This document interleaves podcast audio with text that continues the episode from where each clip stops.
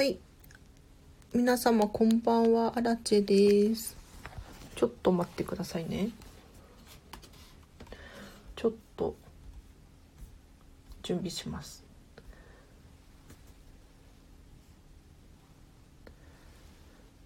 皆様こんばんは。えっ、と、このチャンネルは、見習いこんまり流片付けコンサルタントである私が、もっとお片付けがしたくなるそんな話をしているチャンネルです。あこんばんはのこさん。えっ、と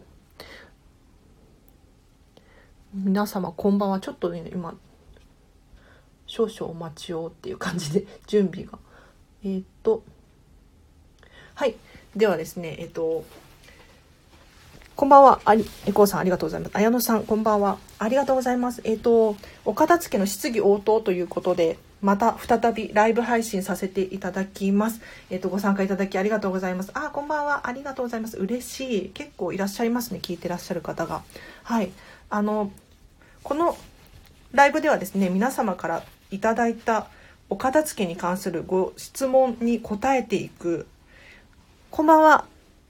えっ、と、アッコピさん。はい、ありがとうございます。はい。とご質問に答えていこうと思っております。で、事前にですね、実は私の公式 LINE アカウントでですね、えっと、質問募集しますっていうことで質問を募集したところ、いくつか返ってきましたので、こちらの質問に先に答えさせていただいてですね、えっと、これを答えている間に皆さんもですね、ぜひぜひこの、こちらのコメントにですね、えっ、と、お片付けに関するご質問、お悩み、何でもいいので、えっ、と、ご記入いただければなと思います。はい。で、その都度、私が、返事をさせていただこうかなと思っております。なので、どしどしコメントでですね、えっ、と、お片付けのご質問、いただければなと思います。はい。で、これライブ配信私今日2回目ですごい緊張していて、ドキドキ。どうですかね？あ、ありがとうございます。なつきさん。はい、こんばんは、皆様。嬉しい。結構聞いてらっしゃる方がいる。急になんかあの思い立ってライブ配信でやろうかなと思ってですね。お片付けの質疑応答のコーナーを設けさせていただいております。はい。では早速じゃあ、質問に答えていこうかなと。夏木さんが荒地さん、お片付に目覚めたきっかけなんですか？っていうことなので、これ答えてもいいですか？お片付に目覚めたきっかけはですね、あの、2年前ですかね。人生にモヤモヤしていたっていうところから始まりますで結構長い話になっちゃうかもしれないんですけれどあのそもそも私はお片付けに興味がなかったんですよ。で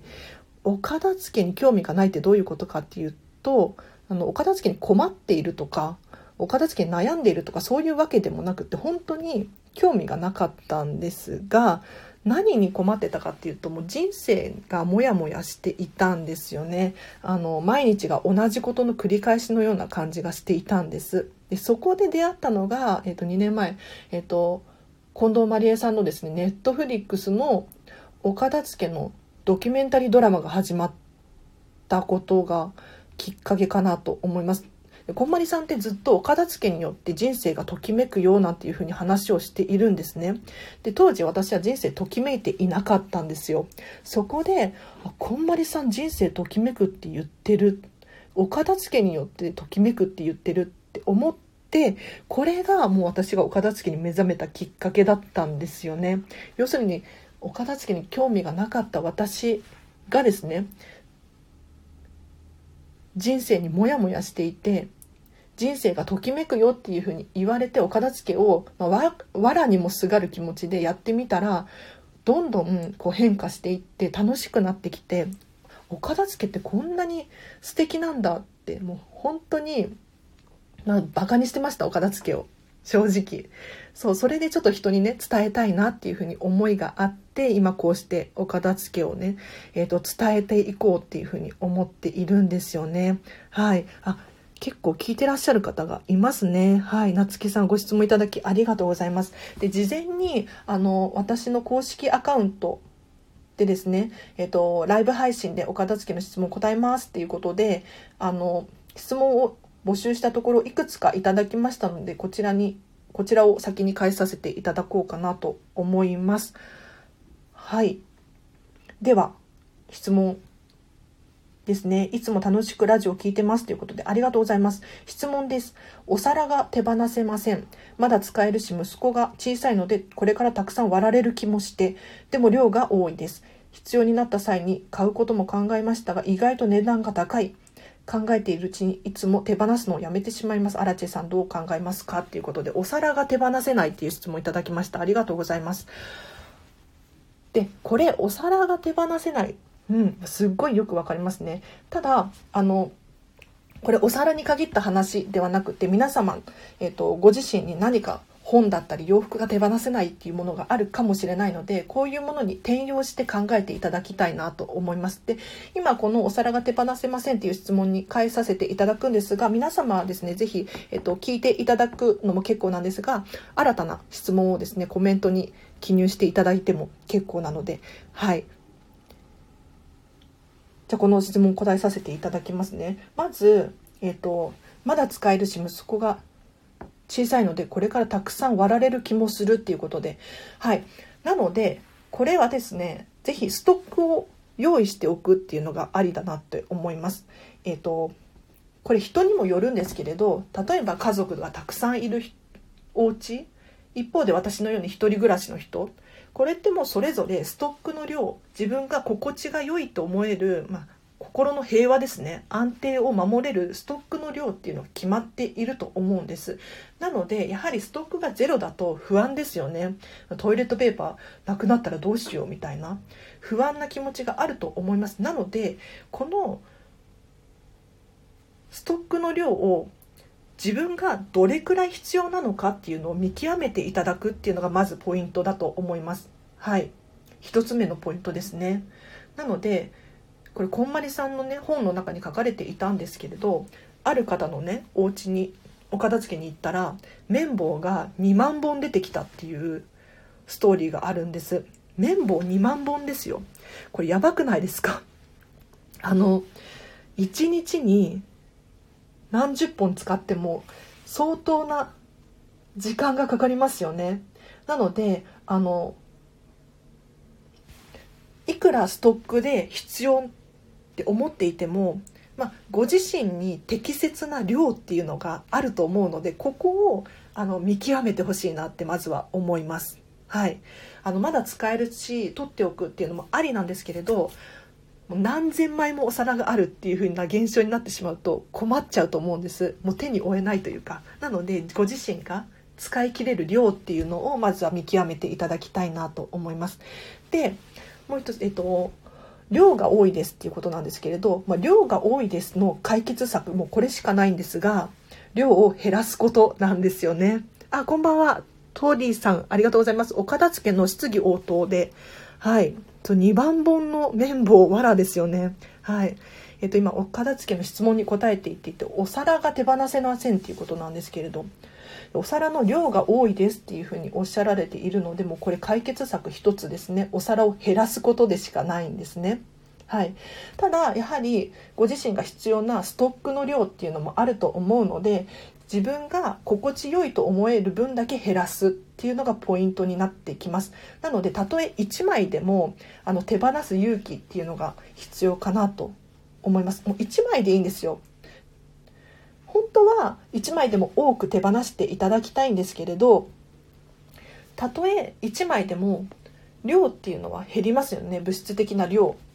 これを減らさない限りあの量が多い多くてっていう悩みは解決しないんです。なので1枚でいいのでまず手放してみる。そしたら意外ともうちょっと手放せたりするかもしれないのでまずは行動することが大事かなと思います。はい。あとは必要になった時に買うことも考えましたが意外と高いっていうことでそうなんですよね。まあ買い替えるほどでもないというかうん何て言うのかな。あるのにもったいない、うん、確かにそう思います。なのであのこれらの質問なんですけれど全ての願いを叶える方法を考えたらいいなと思います。例えばもったいなくて捨てられないのであればえっとこれを解決できる方法量が多いですっていうのであれば量を減らすっていうことだったりとか、えっと新たに買うのが値段が高いというのであれば、まあ、新たに買わない方法こういう全ての願いをちょっとずつ叶えるようにしていったらいいんじゃないかなって思いますね。で、まあ、ある程度我慢も必要かもしれないです。要するにあのもったいないから手放せないっていうのであればスペースは少し取っちゃうかもしれないんですけれど我慢して残しておく。そうすることによって自分の心が平和でいられるじゃないですか。なのでどっちを取るかですよね。もうご自身の優先順位を改めて考えていただいてあの物のの量が多いことにストレスを感じているのかそれともストックが多い方が安心して暮らせるのか。これをちょっと天秤にかけていただいて、えっと、考えていただければなと思います。はいまだ使えるけどときめかないお皿がもったいない精神そうなんですよねあの手放す方法って捨てるだけじゃないんですよ。例えばもうフリマアプリで売るっていう手もありますしあとは誰かにあげるとか寄付するとかなんだろうないろんな方法があるのであの捨てるっていうことを考えないで何か誰かに活用してもらうっていう方法も考えるといいかもしれないですね。やっぱり捨てるってもったいないですよね。ただ何、もったいないで何が一番もったいないかって私が思うのは、活用できてないのもったいないなって思うんですよ。なんか、引き出しの奥の方、食器棚の奥の方にずっと眠っている食器があったら、それこそなんかもったいないなと思って。もし誰か喜んで使ってくれる人がいるのであればお皿もハッピーかななんて思ったりするんですよね。うん。まあこれは私の、まあ、一つの意見として聞いていただければなと思います。はい。で、ちょっとここまでは実は白アラチェで、あの白いアラチェと黒いアラチェがいらっしゃってですね、ちょっと黒い部分話してもいいですか？あの、こういう意見もあるよっていう感じで、聞いて、聞き流してもらって結構なので。はい。で、あのね、息子が小さいのでこれからたくさん割られる気もしてっていうのはあの不確定要素だなと思います。うん。何て言うのかな将来への不安確かにあると思うんですけれどこれって割れる可能性もあるし割れない可能性もありますよね。なのでなんだろうなまだ起こっていない不安に縛られるのもったいないかなってちょっと思いますね。であと黒いアラチェで少し喋らさせていただくとですねあの私が結構ミニマリストでボールペンを1本しか持ってないんですね。でボールペン1本しか持ってないとどういうことが起こるかっていうとこの1本なくなると困るんですよ。非常に困る。なので大事に使おうって思うんですよ。大切に扱おうって思うんですよね。一方でえっと、使い捨てでいいやとか、壊れたらまた買えばいいっていうふうに思うと、扱いもそういうふうになってしまうんです。なのでもしかしたらお皿に関してもそうかもしれないですね。あの、割れてもいいやとか、壊れても替えがあるっていうふうに思っていると大事に扱えない可能性もあるので、まあ、これはちょっと一つの意見として、まあ、聞き流していただければなと思います。はい。あ、綾野さんが答えていただきありがとうございます。1枚から手放してみます。悩ましいのは、あ、お母様からいただいたお皿なんですね。はいはい。趣味じゃないけれど、捨てれ、捨てづらい。うん。確かに。なんか、いただき物ってね、結構捨てづらいですよね。捨てづらいっていうか、まあ、捨てる必要ないと思うんですけどね。ね。うん。あの、いただいたものはですね、ポイントとしてはまず使ってみるっていうのがポイントですね。まあ、一度でもいいから使う。そうすると、まあ、使ったっていう、その、なんていうのかな。使ったことにはなるじゃないですか。で、趣味じゃない。うんうんうん。これどっちを取るかですよね。あの、我慢できて使い続けることができるのであれば、これを取った方が多分平和に暮らせると思うんですけれど、あの、どうしても我慢できないって言ったらあれなのかもしれないんですが、正直にお母様にこれ趣味じゃないんだよねっていうふうに伝えることができれば、もしかしたら将来的に人間関係の面で考えると、あの、お互い心地よい、あの、距離感で保てるのかもしれないですね。そう、あ、なんか鳥さんがお母様からもらったお皿最近私売りましたっていうことで、あ、売っちゃったんですね。うん。それも一つの手だと思いますね。はい。あの、プレゼントって私どう考えるかっていうと、いただいた時がプレゼントの最大の役割だと思うんですよ。要するに、プレゼントいただいた時に、あ、ありがとうっていうふうにこのやりとり、この瞬間がプレゼントの一番のピークだと思っています。なので、あの、もらい物だったりっていうのは、あげたものもそうなんですけれど、あの、その次の人に渡った瞬間に、所有権ってその人に移るんですよ。だから私のもう勝手な解釈で言うと、私がもらったものは私に所有権があって私がどうしてもいいっていうふうに思っているんですよ。はい。なので、あの、私がどうしても趣味が違うなって思うものは結構手放しちゃったりしていますね。これは私の意見なんですけれど。ただ、趣味じゃないものを手放したりっていうのをちゃんと友達に伝えるっていうことをすると同じような価値観の友達ばかりが集まるっていう現象が起こるんです。例えば、なんだろう、何かいただいた時に、だか私結構お菓子とかもらうことあるんですけれど、それをそのまま、ま会社に寄付したりとかするんですね。こんなこと言ったらあれかもしれないんですけれど、あの、まあ、自分自身が食べきれないようなお菓子をそのまま誰かにあげる。で、それをいただいた人に伝えるんですよ。この間もらったお菓子会社の人でみんなで楽しく食べたよっていうふうに言うと喜んでもらえたりとかするんですね。で一方でそれが嫌だなっていうふうに思う人いるかもしれないんですけれどそういう人は、まあ、徐々に距離をこう距離感っていうのかな？人間関係の話になってくるんですけれどこれがやはり、うん、正直に自分を出していくことによってこう自分の同じ価値観の人ばかりが集まってくるなっていうふうに思うので正直に伝えるっていうのも一つの手かもしれないですね。あやのさんが一回使ってみるのいいですねっていうことで。そうなんですよ。あの、いただき物はとりあえず一回使ってみて、使ったよっていうアピールができるので、使ってみる。意外と気に入る場合もあるんですよ。なんか趣味じゃないと思ったけど、あれっていう時があるかもしれないので、そう、私も売ろうかなとかって言ってる方いらっしゃいますね。あ、黒アラチェラブとか言って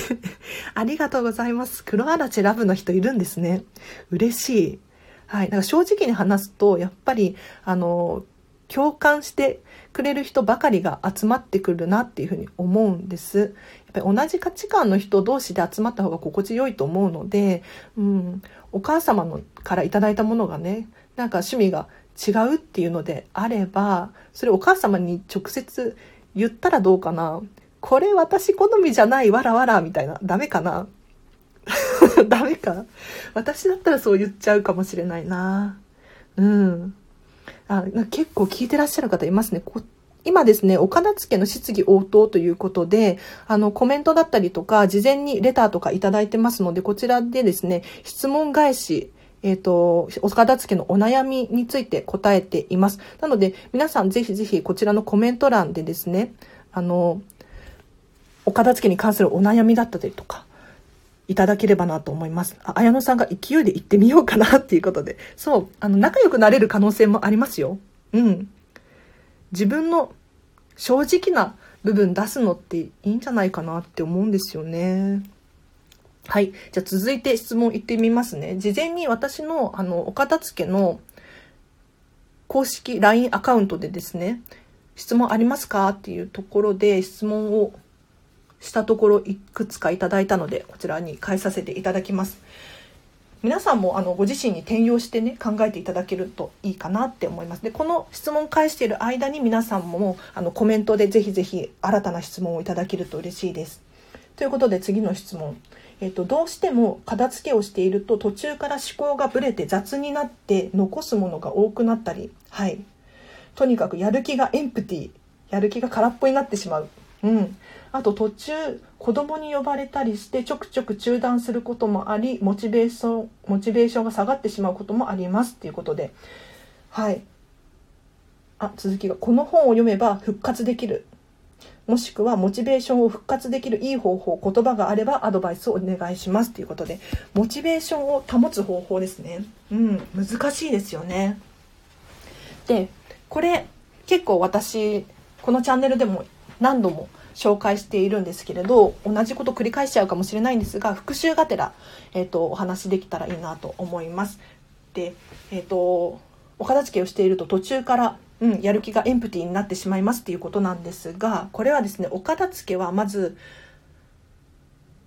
これポイントがですねそうだな3つかなまず1つ目がお片付けは朝やろうっていうことです。はい、お片付けぜひ朝やってほしいんですよね。というのもあの仕事が終わった後にやろうっやるってなっても結構疲れが来ていてできなかったりするんです。でお片付けって本当に集中力が必要でというのも、えーと、いるのかいらないのか好きなのか嫌いなのかときめくのかときめかないのかっていう基準を深く深く考えていかなければならないのでこの作業すごく集中力が必要なので是非お片付け始めるのはね朝がいいんですよ。でこれなぜ朝がいいかっていうとウィルパワーっていうのが関係してきます。ちょっと心理学っぽいんですけれどえっとご自身に転用して聞いていただければなと思います。で人って1日に選択できる量って決まってるんですよ。で選択できる量って何かっていうと朝起きて何を着ようかなとか靴はどれがいいかな？ちょっと寒いからもう一枚羽織ろうかなとかっていう選択だったりとかあと出勤通学の時に満員電車こっちの方が空いてるかなとかこっちの道の方がいいかなとかあとはお仕事での選択お勉強での選択とかこういったたくさん選択をすることってあるんですよね。これをする量っていうのが1日あたり決まっているんですよ。でこれをウィルパワーなんていうふうに言ったりするんですね。で詳しくはちょっとウィルパワーで検索していただきたいんですがこのウィルパワーを使えば使うほどあの選択力意思決定力っていうのが下がっていくんです。で皆さんも経験あると思うんですけれどもう仕事から帰ってきたらもう何もしたくない。要するに料理もしたくないしもうお風呂にも入りたくないしもう布団にパタンみたいなこういうことってあると思うんですけれど要するにウィルパワーですよね。あの選択力が擦り切れていてもうこれ以上例えば何を食べようかなっていう決断だったりとかっていうのができない状態にまでなっちゃってるんですよ。なので是非あのこのウィルパワー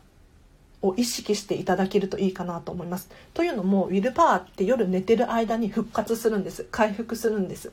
なので、ちゃんとまあ寝なきゃいけないんですけれど、あの、夜きちんと寝ていただいて、朝、ウィルパワーがマックスになっている状態でですね、意思決定力がたくさんできる状態で、えっ、ー、と、お片付けをすると、たくさんいるのかいらないのかっていうのをしなければならないお片付けなので、えっ、ー、と、この意思決定力がたくさんあるうちに朝のうち午前中のうちに始めるとですね、えーと、集中力が高くモチベーション高く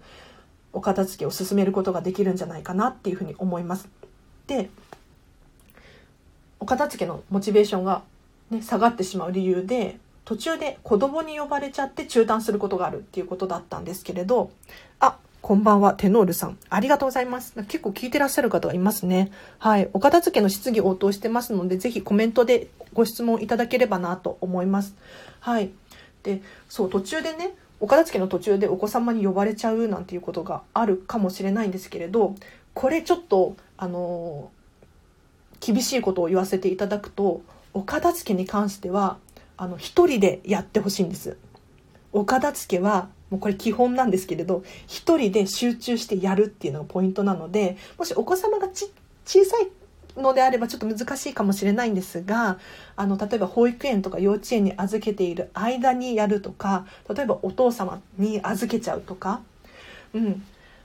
これどうしてかっていうとですね、まあ、お子様に限った話じゃなくてご家族だったり、まあ、ワンちゃんとか猫ちゃんとかもそうなんですけれど結構あのお片付けをね中断せざるを得ないような現象が起こったりするじゃないですか。でこれちょっとこれも心理学っぽい話をさせていただくんですけれどあの人って集中している時にですねそれを遮るような例えば SNS とか LINE がピコンってなったりとか電話が鳴ったりとかっていう現象が起こると集中力が途切れてさらに言うとその集中力を再び同じ位置に戻すのに平均で23分かかるっていう研究データがあるんですよね。はい。なのでもしお片付けの集中を妨げるような、なんだろう、不確定要素。お子様だったり、ご家族だったり、ワンちゃんとか、あとは、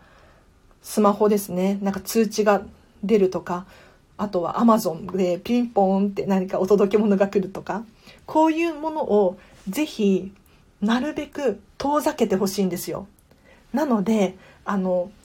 お片付けをするときはですね、一人でもう集中するためのこの環境をまず整えていただくとお片付けのモチベーションをねずっとキープしたままでいられるんじゃないかなって思います。はい。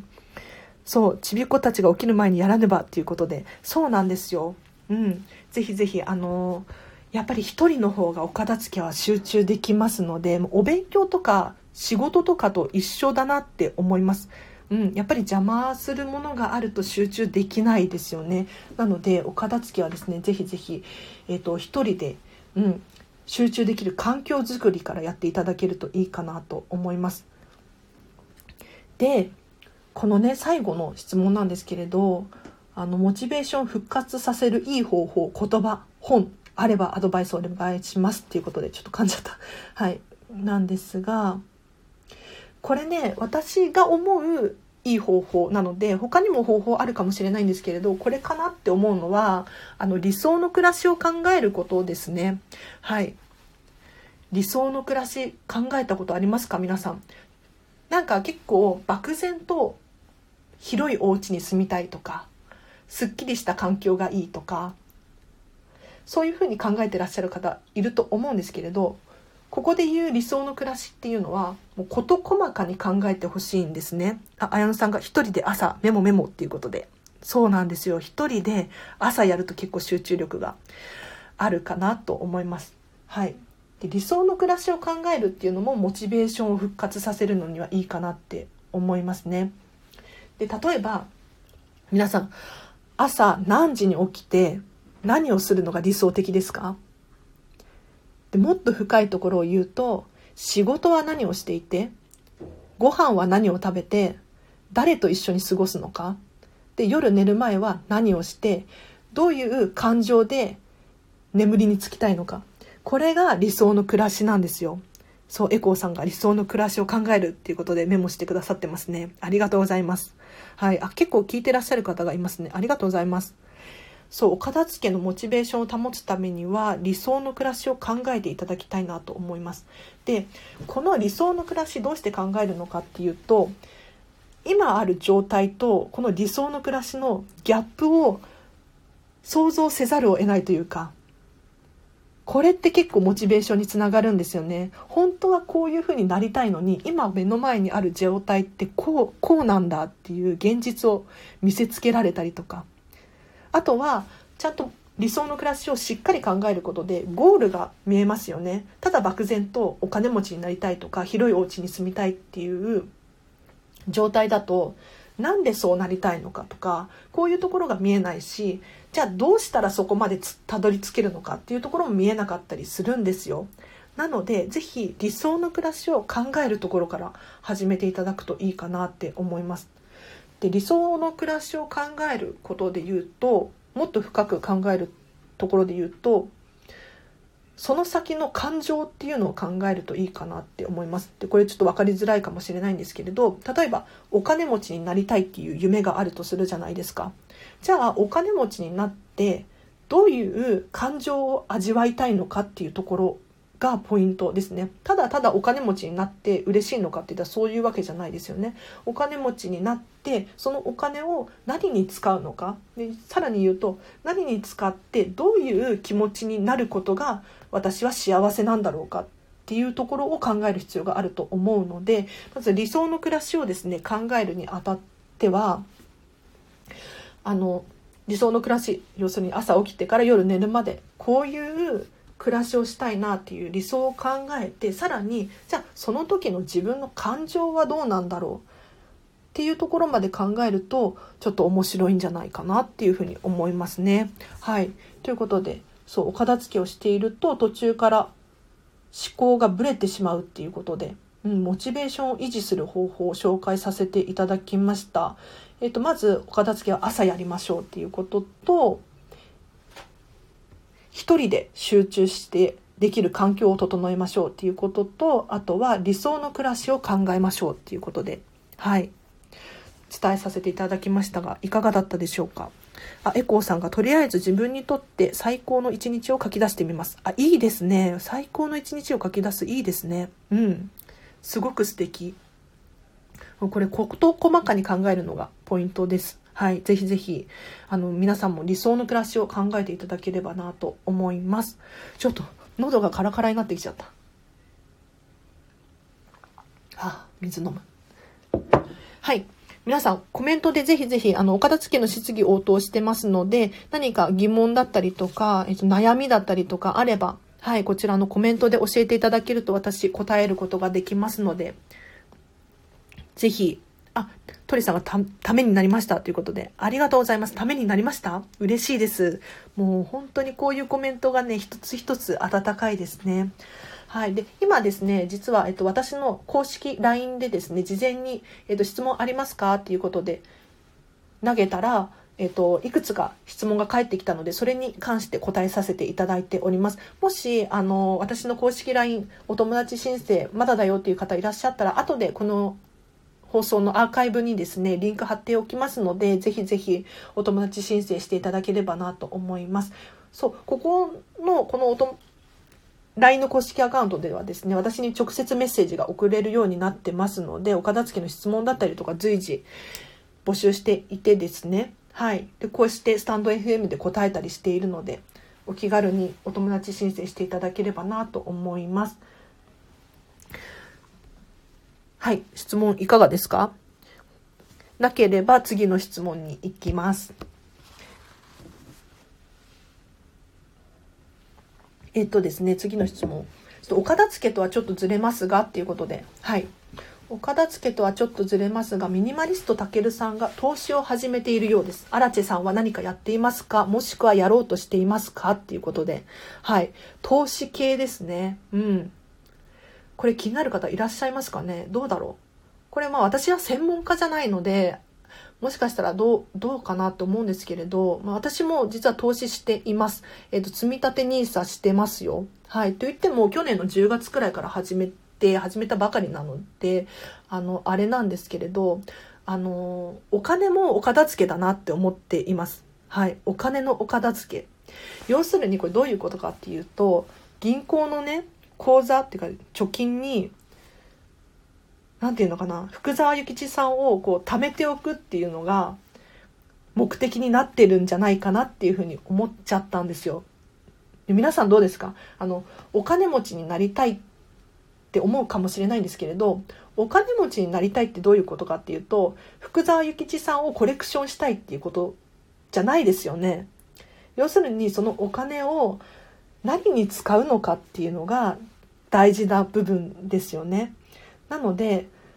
あの私はですねこれをお金のお片付けだと思っていてですねあのお金ってあればあるだけいいかって言ったらそういうわけじゃないなって最近思っているんです。というのも、えっと、ここは日本で、まあ、日本円を皆さん持ってると思うんですが日本円だけを持っておくと、まあ、もし万が一日本に何か起こったらこの価値って下がっちゃうなっていうふうに思ったんですよね。例えばこう今コロナがあるあるんですけれど日本だけのなんか特殊なウイルスが出てきたらどうしようとかって思いません？どうだろう？でそんな時に考えたのはやはりお金をきちんと使うことだなっていうふうに考えたんですよね。でそんな時に思ったのはやっぱり投資かなっていうふうに思いましたで投資っていうのはギャンブルとは違うんですよはいあの長期的に考えるとあのきちんとお金にお金を稼いでもらうっていうことが可能になってくるんですよね。で、これ私はちょっと専門家じゃないので、あの皆さんにお勧めするかって言ったらそういうわけではないので、ただ私の意見として聞いていただければいいかなと思います。で、要するに日本円だけを持っていると日本に何かあったらその価値がガクッと下がっちゃうから危ないと思ってですね、じゃあ私は何をしたかっていうと、例えばこのこんまり流片付けコンサルタントを今目指しているんですけれどこの、えっ、と片付けコンサルになるためにも勉強しなければならないんですよ。でこれって自分への投資かなと思って要するに例えば1万円だったら1万円分本を買うとか何か勉強をするとかこういうことをすることによってそのお金って自分が自分に吸収されるじゃないですか。これっていくら引き出してもマイナスにはならないんですよね。あのもう自分に身についちゃってるので1万円の価値は自分に身につくことになるんですよ。なのでその銀行口座に預けていく預けておくよりももしかしたら自分に投資した方がもっと稼げるようになるかもしれないじゃないですか。でさらに言うと、えっと、日本円だけにしておくんじゃなくって例えば私のように、えっと、自分への投資もそうだしあとは、まあ、外貨とかあとビットコインとか、まあ、この投資株を買うとか債券を買うとかそういうこともそうなんですけれどあの分散させるとリスクって減るなって私は思うんですよね。で私今飲食店で働いてるんですけれど飲食店で働きながらこんまり流片付けコンサルタントを目指しているんですね。ただこの飲食店だけで働いていると今本当にあのお給料がやばい。とにかくやばいんですよ。でこれってこれもリスクだなと思っているんですけれど要するに一つのことしかできないとここがダメになった場合にもう他がないのでかなり状況としてはまずい状況になるんですよね。お片付けのチャンネルなのにこんな話していていいのかって思うんですけれど、ちょっとお付き合いいただけると嬉しいです。はい。ちょっと雑談っぽくなってますね。はい。ただ、飲食店で働きつつ、片付けコンサルもやってるってなると、例えば、飲食店で収入が安定しているなら、こっちで収入を得る。で、片付けコンサルで行ける時は収入を得るっていうふうにやるとどっちかがまずい状況になってもどっちかは支えることができますよね。でこれってお金も同じで日本がやばくなった時に例えばなんだろうビットコインを持っていたらオンライン上にお金があるわけだからここが、まあ、少しは助けになりますよね。そういう考えでですね、もちろん全部を全部そうしろって言ってるわけではなくっ、まあ、生活する上で必要なお金は守るんですけれどそれ以上ある分余裕に持っている分っていうのはもし万が一何か起こったらまずいので分散させると安心かなっていうふうに思ってですね私は今あの積み立て NISA やってます。はいということで、えっと、お片付けとはちょっとずれますが投資何かしてますか？っていう質問に答えさせていただきました。はい。あ、いい話、自分に投資素敵っていうことで、あ、いい話ですか？よかった。なんかお片付けに全然関係ない話しちゃったんですけれど、はい。お聞きいただきありがとうございました。そう、お金のお片付け、そう、お金のお片付けで言うと、あの、クレジットカードの解約だったりとか、銀行口座の解約とか、こういうのもお片付けに含まれます。というのも、例えばですけど、クレジットカードも年会費がかかったりとかするのありますよね。で、銀行口座もそうなんですけれど、使っていない銀行口座があるとかっていうのは非常にもったいないなって思います。なので、ぜひこういうものがある方はですね、解約をするっていうのはおすすめです。うん。で、あと最近思うのは、サブスクとかもそうですね。サブスクリプション。なんか定額の月額いくらみたいなやつも、あの、ちょこちょこ見直して解約するっていうのはおすすめです。これもお金のお片付けですよね。で私も結構あのオンラインサロンが好きでいろいろ入ったり出たりっていうのを繰り返しているんですけれどやはり相性っていうのがあるのでオンラインサロンも入ってみなきゃわからない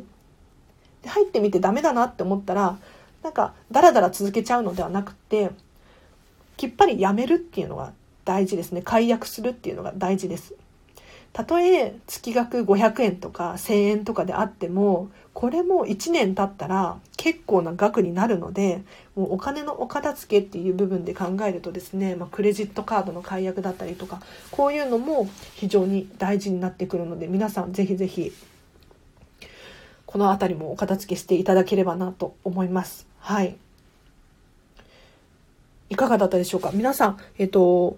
お片付けのご質問、何でも結構です。ぜひぜひ、えっと、コメントで教えていただければなと思います。一応、22時までを予定しています。で、時間の限り答えさせていただこうと思っておりますので、お気軽に何でも大丈夫です。同じ質問でも大丈夫ですよ。というのも、毎回皆さんが聞けるかって言ったらそういうわけではないですし、まあ、新たに新規に入ってきてくださってる方もいらっしゃると思うので、で、皆さんの復習にもなったりとか、私の、ま、復習にもなるので、えっ、と、同じ質問とか簡単な質問かなっていうふうに思うかもしれないんですけれど、そういうのもね、全然 OK なので、ぜひ送っていただければなと思います。で、一応今日、えっ、と、質問返させていただいてるんですけれど、今後もこういう回をね、ちょくちょくやろうと思っています。はい。なので、えっと、直近で言うと明日の朝またやろうと思います。朝の8時、9時です。はい。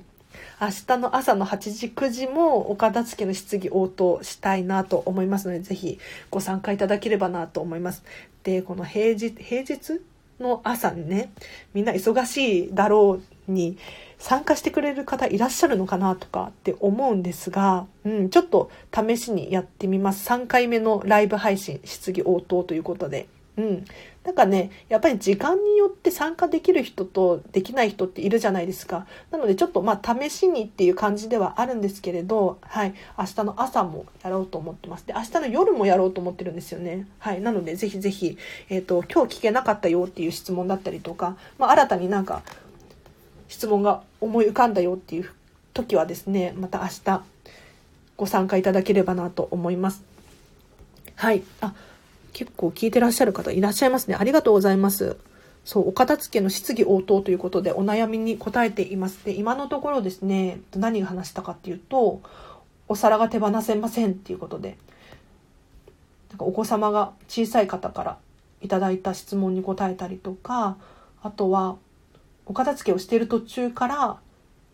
思考がぶれてやる気がエンプティになってしまう空っぽになってしまいますっていう悩みだったりとか。うん。あ喉がカラカラになりますね。なんかやっぱり緊張します、うん、ライブ配信だと。撮り直し聞かないですもんね。で一応これライブ配信なんですけれどアーカイブ残そうと思っていますのではい。ぜひ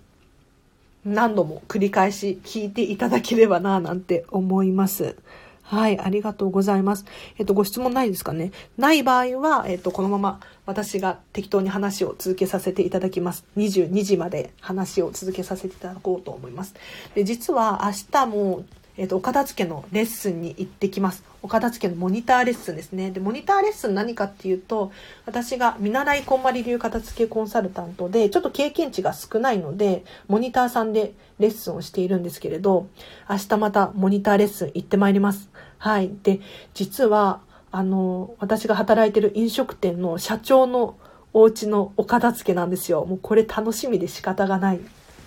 はい。なんか社長の奥様がですね、え、片付けやりたいやりたいとかって言ってくださっていて、うん。ついにレッスンすることになりました。楽しみ。で、そんなに、片付けが苦手かっていうとそういうわけではないらしいですね。で、結構多いのは、お片付けが得意な人ほど、お片付けやりたい、みたいなんです。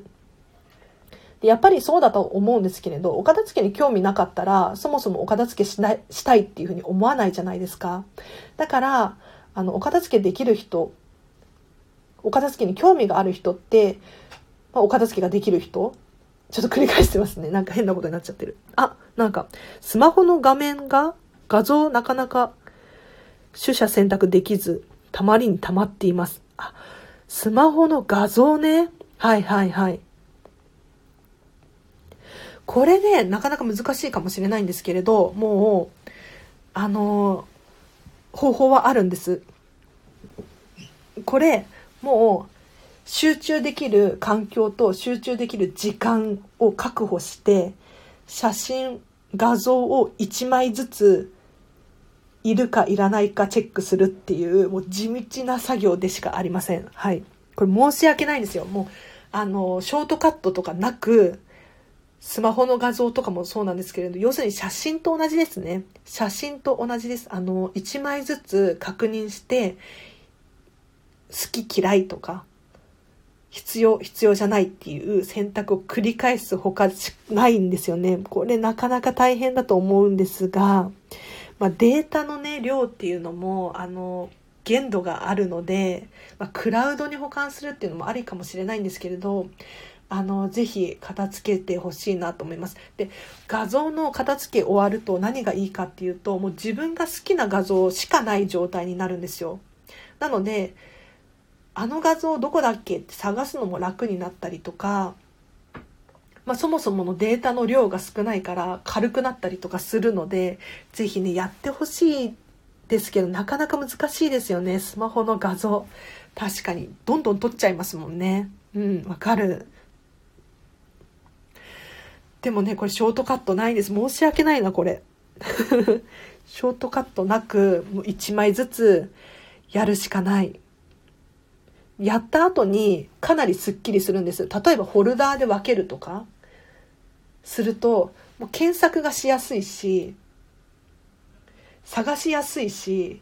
見てて心地よいっていう現象が起こるので、ぜひやってほしいカテゴリーではあるんですが、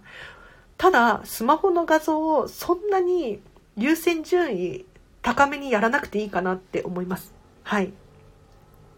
他のお片付けの方を先に優先させたらいいかななんて。あ、iPhone のクラウドが追加マックスになっちゃってます。結構いっぱいですね。うん。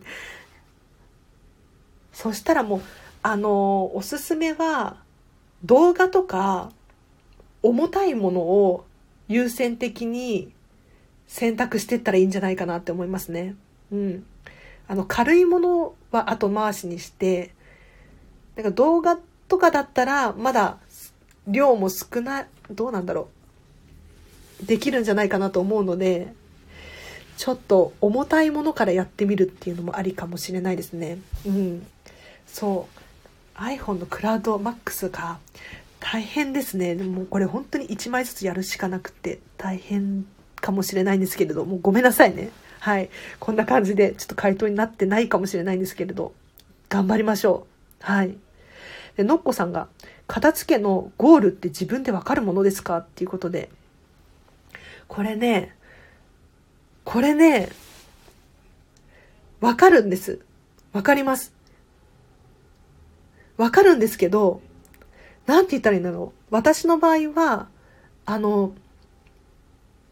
長かったです。ゴールまでが。というのも、私、こんまりメソッドでお片付けを終えたんですけれど、こんまりメソッドって何かっていうと、こんま、近藤まりえさん考えたお片付けの方法ですね。順番だったりとか。なんですが、これ一度私お片付けを終えたところで、なんかまだ足りないっていうふうに思っちゃったんですよ。要するに、お片付けが終わったはずなのに、こんまりメソッドは終わったはずなのに、なぜかまだモヤモヤしている部分があってですね。それで、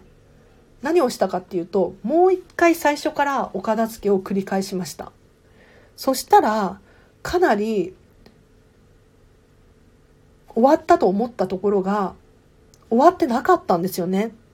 で、こういう、まあ、爪の甘さっていうのかな、が1回終わって2回目繰り返すと見えてきて、繰り返したことによって本当にお片付けを終わらせることができたんです。これはもうあの1回目はなんかモヤモヤしていてダメだったんですけど2回目やったらあお片付け終わったって思ったんですよ。うん。なんかその物質的なものの量っていうのも心地よいし見た目も自分が好きなものしか残っていない。あこれってすごいすっきりしたっていうふうに思えてですね。この時お片付け終わったって思えたんですよね。でお片付けって2種類あってあエコーさんがありがとうございます。地道に頑張りますっていうことで。そうなんですよね。写真のお片付けはもう1枚ずつチェックするしかなくって、もうそのための時間を確保する。それから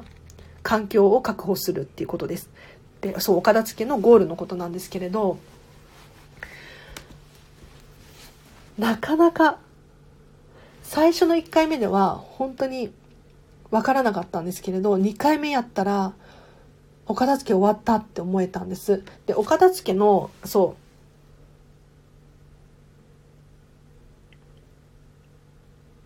2種類あって。何かっていうと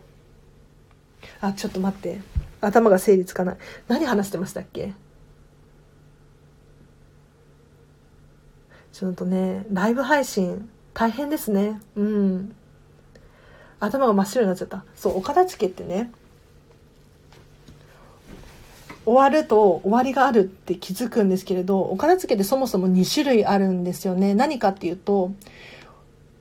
通常の日常のお片付け。要するに、例えば何か使うと元に戻すじゃないですか。コップを出したらコップを元に戻す。掃除機を使ったら掃除機を元に戻すっていうのが、これは日常のお片付けなんですよ。そうじゃなくって私が伝えたい片付け祭りっていう方要するに何を手放すのか何を残すのかっていうのは人生で一回だけの片付け祭りなんですよ。これこんまりさんの言葉を借りさせていただいてるんですけれどじゃあこの片付け祭りって一体何かっていうと自分ご自身がですね何にときめくのか何にときめかないのか何が好きで何が好きじゃないのかっていうのが明確になっていないがためにこう物で溢れちゃったりとかなんとなくで使ってるものがたくさんある。これをお片付けお片付け祭りをすることによって自分が好きなものばかりにする。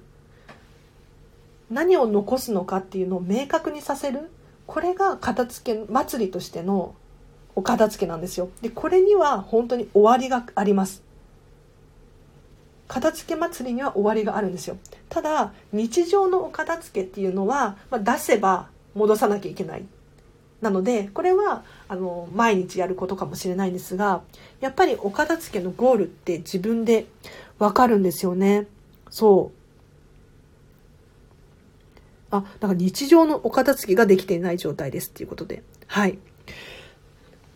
お片付けはね 2, 2種類あるんですよ。そう日常のお片付けってねあの日常のお片付けで大事なポイントっていうのはあの物に住所をつけるっていうことなんですよね。要するに何でも全てのものがそうなんですけれど出したら元の場所に戻す。じゃあ元の場所に戻すって言うけれどじゃあその元の場所っていうのをちゃんと与えてあげる。でこの元の場所を与えてあげる作業こそが片付け祭りなんですよね。なのでご自身が何がときめくのかときめかないのかっていうのをきちんと把握してですね、えっ、ー、と、ときめかないものを手放してじゃあ残ったものはどうするかっていうとちゃんと定位置を与えてあげるそうすることによって日常のお片付け使った時に元に戻すっていうことができるようになってくるのでやはり日常のお片付けをするためにもですねもともとの持っているものの量っていうのをちゃんと減らしていくっていうのはねいいかもしれないですね。あ、梅さんがこんばんはありがとうございますお聞きいただき。そう、お片付けの質疑応答やってます。なのでご質問とかあれば、ぜひぜひコメントで教えていただければなと思います。ただ、実はもうこれ1時間くらい喋ってるんですね。はい。あ、定位置が定まっていないです。で、定位置定まるといいですよ。やっぱり、あの、元に戻すだけってなるので、本当に楽になるんですよね。で、定位置が定まらない理由っていうのは何かなって考えるといいかもしれないです。あの、結構なんとなくで物を使っちゃったりするんですよ、人って。なんとなくで買っちゃったりするんですよ。ただそうじゃなくって、コップ1個取ってもね、ここに置いてあるのが心地よいって思える場所を見つける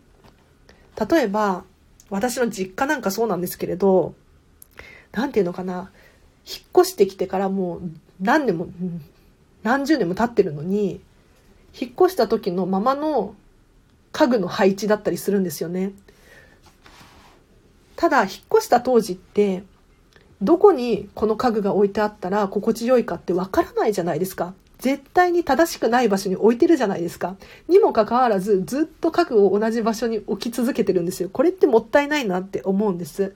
だったら、なんかもう試行錯誤ですね。何度も何度も定位置を考えて、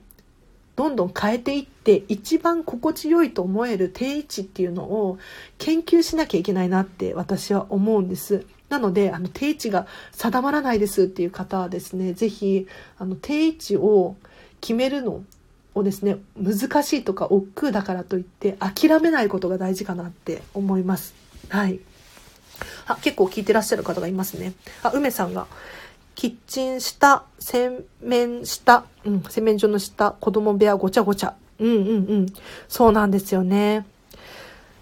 結構小物系はね難しいかなって思いますね。うん。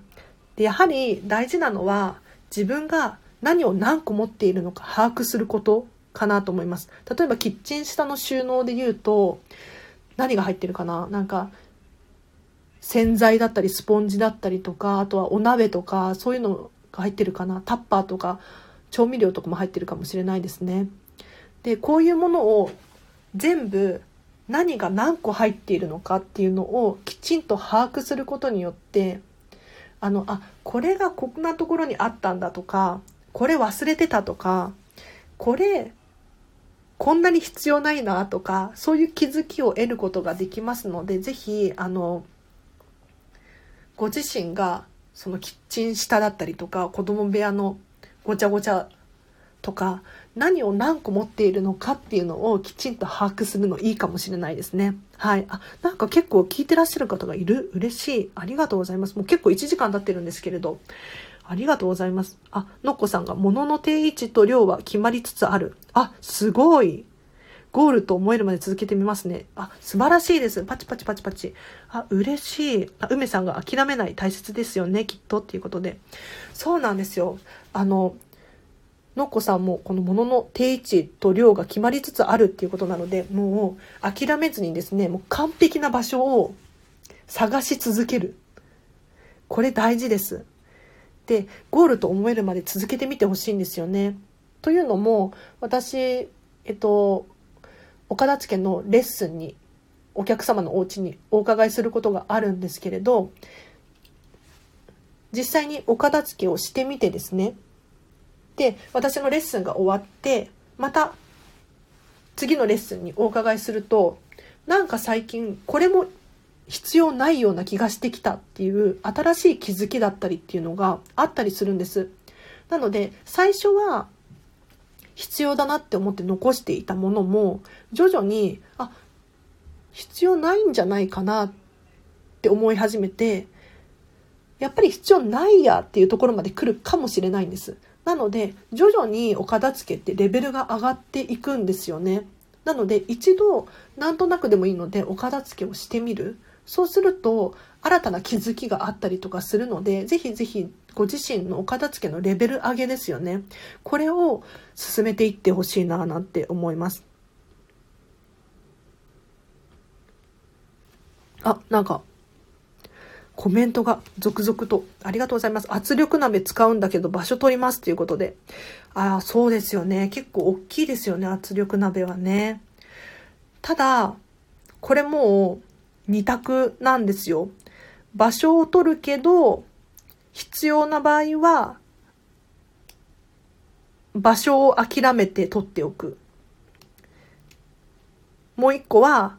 場所が大切なのであれば、圧力鍋の機能を諦めて手放す。これの二択でしかないですね。あの、ご自身の優先順位っていうのをしっかり見極めるといいかなって思ったりします。あ、のっこさんがアラチェさんのラジオのおかげですなんて、すごいですね。私のラジオのおかげなんですか？いや、でもね、正直言うと、そんなことないと思うんですよ。私はただ喋ってるだけっていうか、ありきたりなことを喋っていて、おそらくのっこさんの心の中だったり、皆さんのなんだ頭の中に答えってあるんですよ。ただその答えをうまくこう整理できてなかったりとか、まあ、背中を押してくれる何かがなかったり足りなかったりしていたじゃないかなって思うんです。なので私のラジオを聞いてちょっとしたことがなんかヒントになってご自身の正解がきちんと導き出された結果かなっていうふうに思うのでほとんどはあの皆さんご自身の力なんですよね。なので私はサポートというかあの影でこう支えているだけなので私のおかげかって言われたらそうじゃないかななんて思ったりでもこのコメントすごく嬉しかったです。ありがとうございます。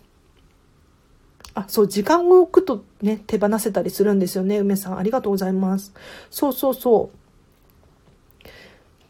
結構人って成長するなって私自身思っていて、あの、今必要な情報はこれかもしれないですけれど、もう一月後、半年後、一年後ってなると、もう全然人って変わってくるじゃないですか。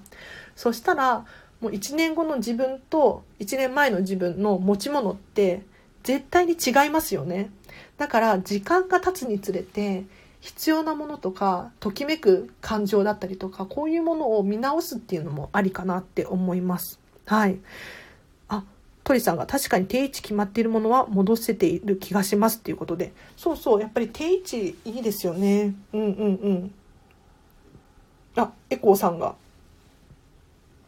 圧力鍋。はい。アラチェさんのヒートテックと同じ？機能を取るかっていうことで。そう。私結構ユニクロのヒートテックをね、例えに出すんですけれど、私ユニクロのヒートテック本当にお片付けの最後の最後まで悩んだんですよ。これ本当に手放せないものランキング1位だったんですけれど、何を迷ったかって言ったら、あの、あったかいじゃないですか。機能。機能重視ですよね。で、見た目ってどうですか？ユニクロのヒートテックの見た目。そんなに美しいものではないなって私は思うんですが、あの、要するに私のクローゼットの引き出しの、クローゼットの引き出しの中に、ユニクロのヒートテック、あんまり可愛くないと思えない、思える、ね、可愛くないと思うものが、ポツンとこう、置いてあるんですよね。で、特に冬？なんていうのかな？美しくないものがクローゼットに入っているのと、ただ、暖かいっていう機能はすごくある。これ、私優先順位的に、あの、機能はいらないなって思っちゃったんですよ。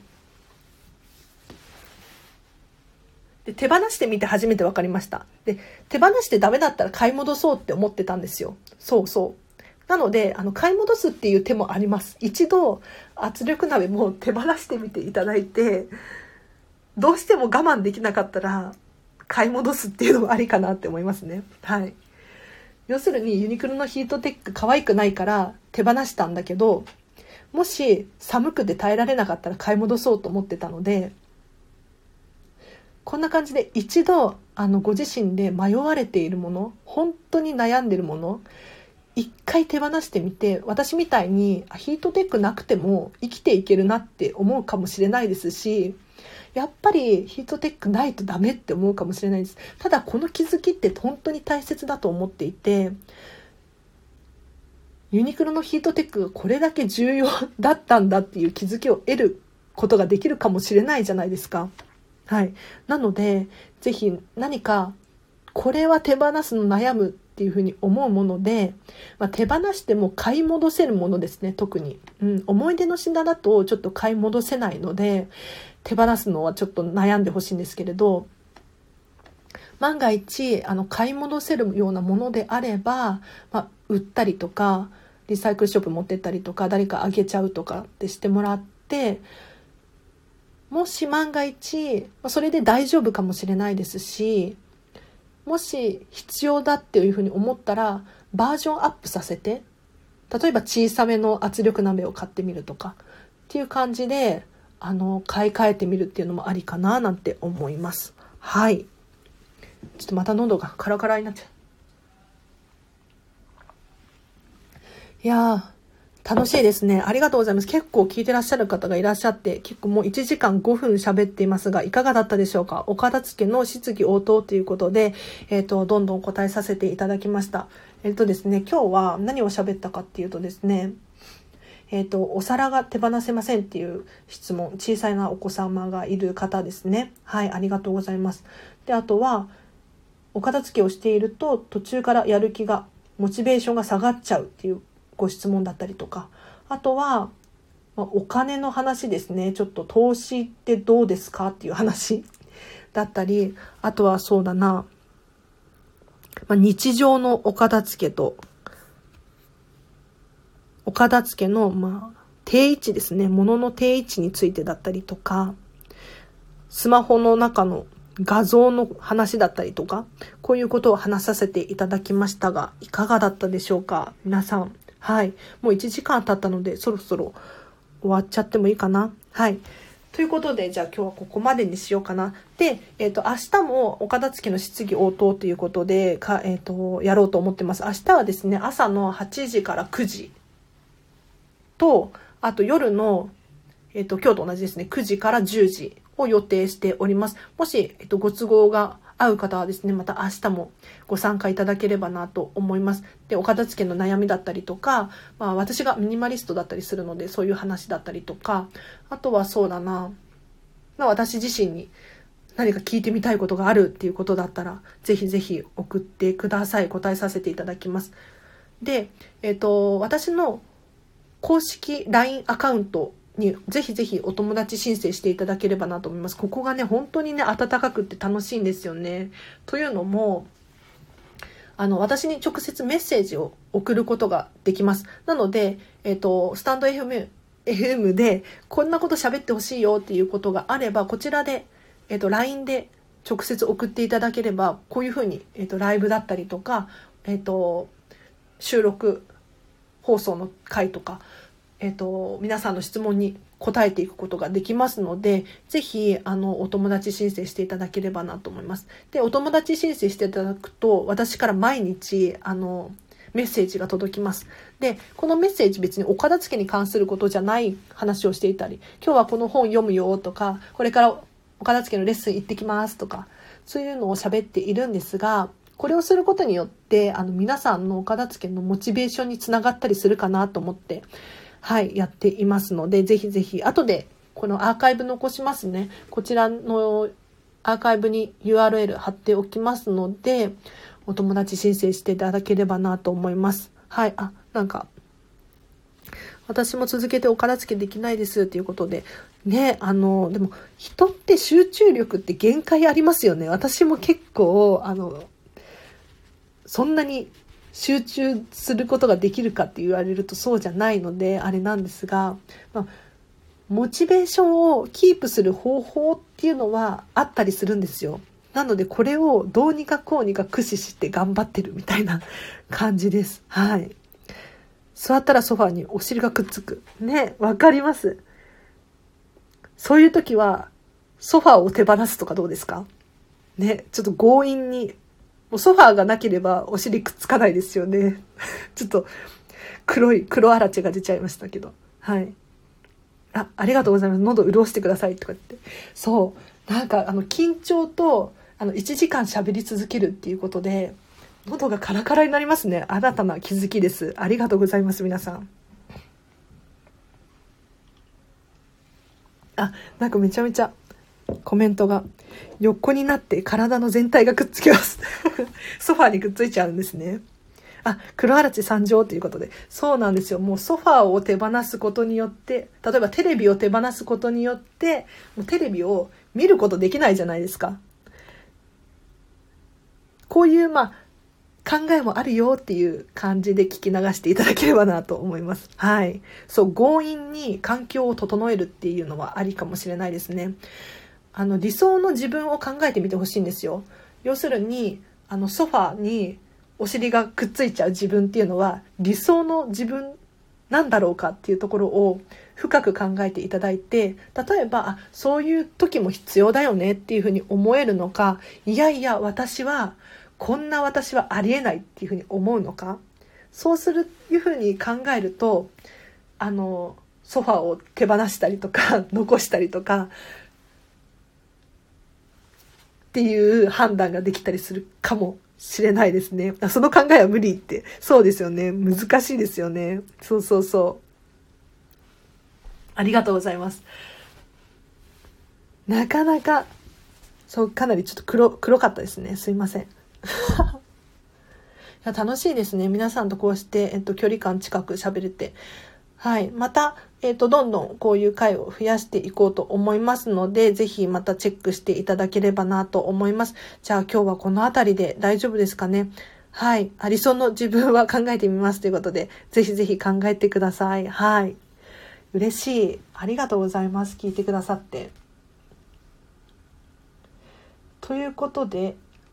この辺りですかね。これアーカイブ残しますので、ぜひ後でまた何度も見返していただければなと思います。ためになりましたということでありがとうございました。えっと、このチャンネルはですね、見習いこんまり流片付けコンサルタントである私が、もっとお片付けがしたくなる、そんな理由や効果を話したりとか、あと、いただいたレター、ご質問に答えたりしているチャンネルでございます。もし気になる方いらっしゃったら、このチャンネルフォローしていただいて、また会えるととっても嬉しいです。あ、ありがとうございます。またライブ参加したいですっていうことで嬉しい。ありがとうございます。はい。えっ、ー、と、また明日と明後日もできるんじゃないかなと思ってるので、あの、ぜひぜひこのチャンネルチェックしてみてほしいです。ということで、今日もお聴きいただきありがとうございました。では、また